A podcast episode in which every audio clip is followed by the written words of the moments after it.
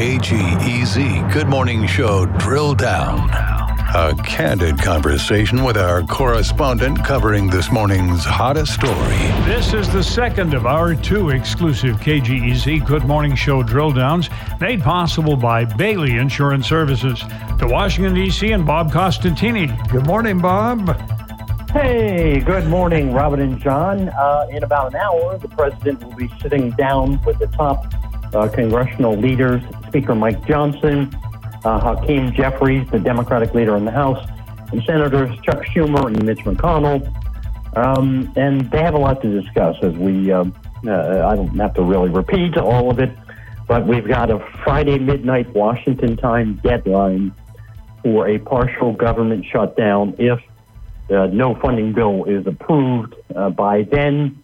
On top of that, uh, the we have the what is going to happen with the president's supplemental budget request, uh, which includes aid to Ukraine, Israel, as well as ta- Taiwan, and throw into that mix what in the world uh, might possibly happen as far as the whole immigration the mess if you want to look at it that way, the negotiations, what was in the Senate package, what former President Trump decided he would oppose in that package, et cetera, et cetera. That's all in there as well. And kind of, I guess, all eyes will be on Johnson, uh, the Speaker, to just de- determine what he's going to do uh, if if we're going to avoid a partial government shutdown. There's a lot of uh, House Republicans who think a shutdown is a good idea. Uh, uh, you know, but most uh, the other Republican leaders don't necessarily think it is. Mitch McConnell is one of them. Especially Senate Republicans don't think it's a good idea. But uh, it's a high stakes kind of meeting, and we're not sure. You know, it's it's kind of doubtful that everybody will come out and with some kind of agreement. But you know, you never know, really, guys. Chilly reception between uh, President oh. Biden and and uh, Speaker Johnson. What do you think? Yeah, I think it will be really, because Johnson had uh, uh had said, you know, this is the history of it all as far as the uh, immigration part of this, the asylum part of all this, is that Johnson had said the House Republicans they had approved legislation that basically would shut down the border uh, as far as asylum is concerned. Uh, but they, uh, and that was what Johnson insisted the Senate approve. Well, the Senate worked out a bipartisan compromise, and then former President Trump stepped in and said Republicans had to reject it no matter what, any kind of compromise on that, because that would take away the immigration issue as something that Trump would play up during the presidential campaign.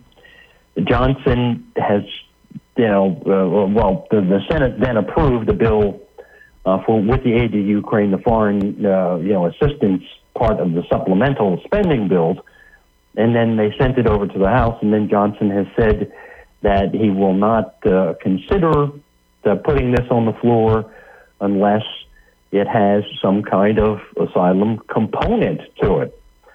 So that has brought up the notion that maybe uh, a mix of Democrats and Republicans who are uh, national security oriented would sign on to a discharge petition, and that means a majority of the House uh, can force the Speaker to bring up a piece of legislation. Uh, and all the dangers that carries for Republicans uh, who would sign on to it. Uh, that's brought up that particular uh, notion. But, you know, we just don't know. Johnson has been very cryptic about this. And, uh, you know, he and Trump speak a lot. And it was a week ago that Johnson was down at Mar a Lago uh, discussing these issues with the former president. And, you know, on top of that, we, we also know that uh, former President Trump does not want any additional aid to Ukraine. And there's a number of House Republicans who don't want that as well. Okay, now, as far as the discharge uh, idea, mm-hmm. All of these votes have to be on record. There's never any secret balloting that is allowed? Well, if it's a discharge petition, you have to sign it. yeah, oh, I get it. And, and so the um, uh, uh, we'll literally have to sign it. This is not just some you know magical thing that the House can do from time to time. But even then, uh, you know, uh, any vote that's taken in the House of Representatives and the Senate as well, except uh, unless it's by unanimous consent and no one objects, yeah, they, they have to go on the record for this. But to go against Johnson and Trump with a discharge petition is uh, sort of like would give the heebie-jeebies to a lot of uh, House Republicans, even if they believe firmly that there should be additional aid to Ukraine. So that, that's that's where that whole petition uh, thing, discharge petition thing, is. And there was some question as to whether or not any Republicans will go along with it, uh, so as not to uh, uh appear disloyal to Johnson, let alone Trump. And, uh, you know, but that's that's what the, the Democrats perhaps have up their sleeves to try to move forward with the uh, the, the foreign legis- the foreign aid legislation. Uh, but you know, then there's the government shutdown issue, which uh, the, you know uh, the the far right Republicans in the House are concerned about the you know the, this being you know approved in a, you know another temporary spending bill which could be approved till who knows when. Uh, and they want at least a 1% rollback of current government spending, and that includes defense, which has put them up against some of the national security folks in the Republican on the Republican side uh, as well. So it's uh, it's a tough position for Speaker Johnson to be in, and hanging over him is the sword of Damocles of a possible uh, motion to vacate the chair uh, the way uh, a handful of Republicans uh, ended up doing to Kevin McCarthy. Ken, when is this meeting? It's it's it, uh, it'll be in a little about an hour from now at the White House. Okay. Uh, in the Oval Office. And, and, you said that some of the participants might speak in the uh, driveway because there's a photo op at the top of the meeting. Might you be yes. listening? um, well, well, yes, of course, uh, and uh, you know you never know, uh, but uh, at times I, I, I think uh, if if history is any uh, guide to this, recent history obviously is a guide, I don't necessarily think Johnson is going to come out and speak in the driveway, unless you know, as I say, unless they they come to some kind of agreement on how to proceed to avoid a shutdown and or proceed with the you know the aid to uh, Ukraine and Israel. So I don't think he'll necessarily speak. Schumer uh, probably will, and so uh, Hakeem Jeffries will probably speak. They'll, they'll probably come out together uh, potentially to speak in the driveway. But you never know. They, they all they have to do is just get in the cars on the other, you know, they don't have to walk out of the, that particular driveway. okay. I don't. They don't go in that way. That's why. if there is some kind of uh, progress to report, uh, maybe we'll hear about it. But if not, uh, it's a possibility that no one will speak, and or probably just the Democrats. Well, I think you or Linda has told us that uh, don't ever get between Chuck Schumer and a microphone. yeah, that's uh, that's the usual. Uh, a, running joke um, in Washington. And I, you know, again, I yeah, I would not. Uh, I certainly won't be surprised if he comes out to talk. But and and he believes, and he's the Senate, Senate Demo- he's the Senate Majority Leader, so he calls his tune in the Senate to begin with. So uh, it wouldn't be surprising to have him come out and speak. And, so, and you know, if, if Johnson remains uh, stubborn with a lot of this, then Schumer will probably come out and criticize him. Uh, but I, you know, we can all hope and really hope that uh, some kind of agreement will be reached to avoid a shutdown. Well, now you stayed up last night for uh, uh, mm-hmm. for late night with uh, Seth Meyers. How did Seth the president Myers? do? Well, uh, you know, uh, as is typical of when President Obama actually appeared on uh, the Tonight Show and did some other late night shows, I think, or and other talk shows. It's typical that the, the host tends to be someone who tends to be liberal to begin with. And so there were the usual jokes about uh, Dark Brandon and the president pulled out his sunglasses, and they had a gag about that. But uh, they did get into some serious questions uh, regarding uh, the president's age, in particular. And you know, Myers Myers was relatively serious and, and said a lot of people don't don't think you're uh, you know up to the job at your age.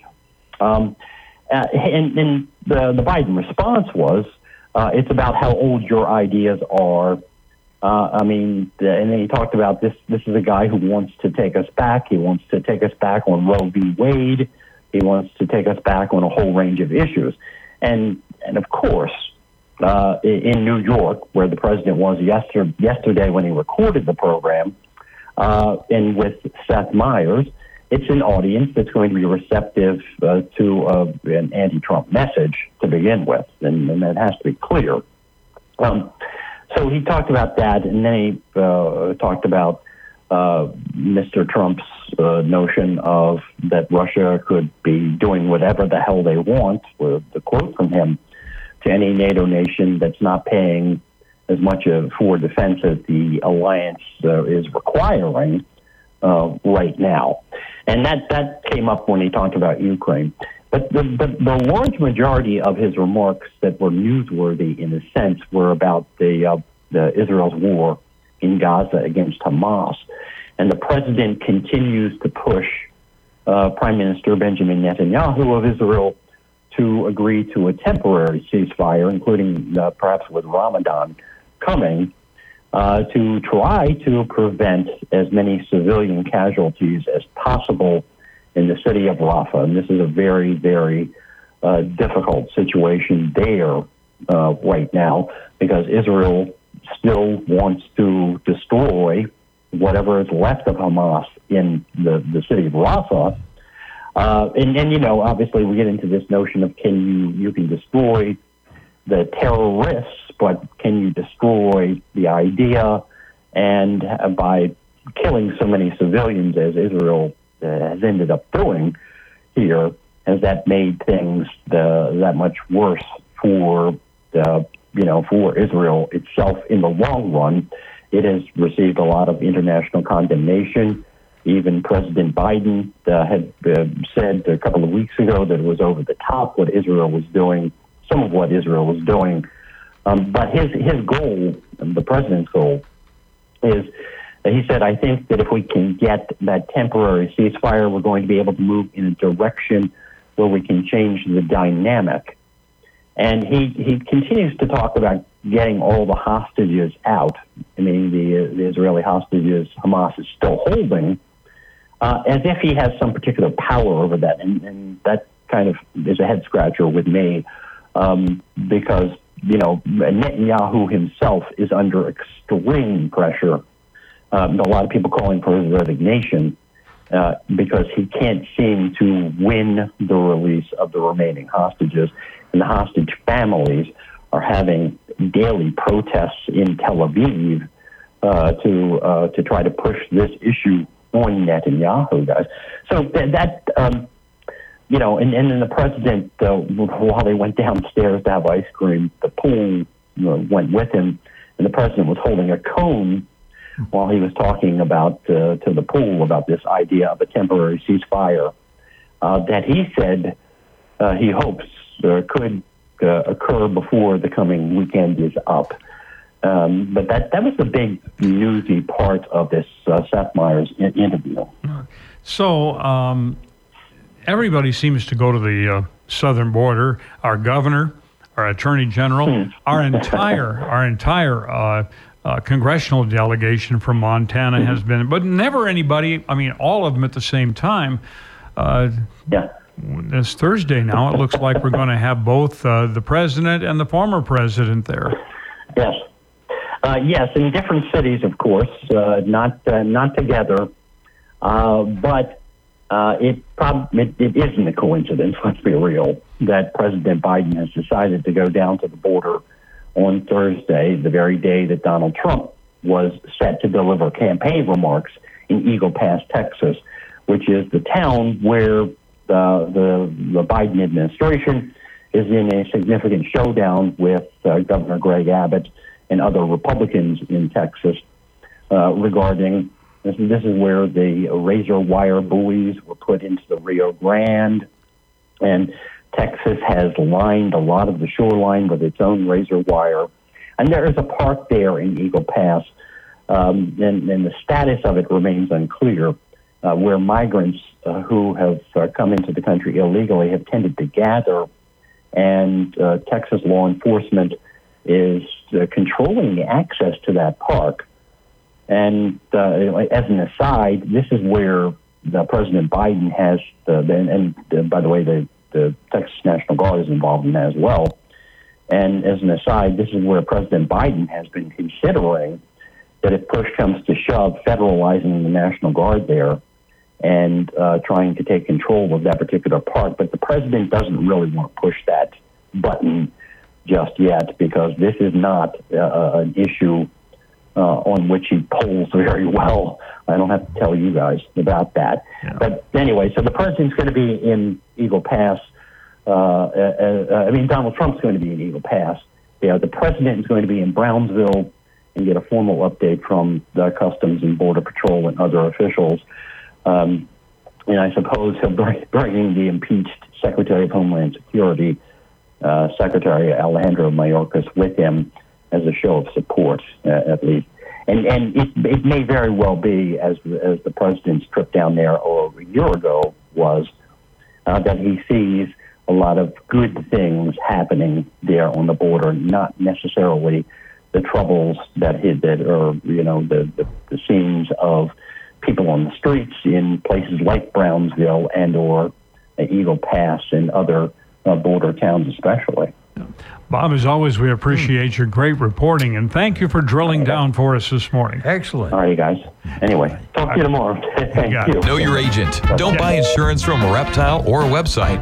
Would a gecko or a goose tell you a competitor has a better rate? Well, Bailey Insurance Services is an independent agency, so they don't really have competitors. They offer all types of insurance from many different carriers, so you get a price check and you get to work with the same professional local company for your home, your business, and your health. Bailey Insurance Services at the corner of Meridian and Center Street at baileymt.com and at 752 7676. The KGEZ Good Morning Show Drill Down, Drill Down. Covering the biggest stories and bringing them home to Northwest Montana. And that's the second of our two exclusive KGEZ Good Morning Show drill downs made possible by Bailey Insurance Services. Local and independent. Now, that means they can shop many carriers for you at the same time to get you the best coverage and the best rate. Your home, your auto, your toys, and your health, call Bailey Insurance Services, 752 7676.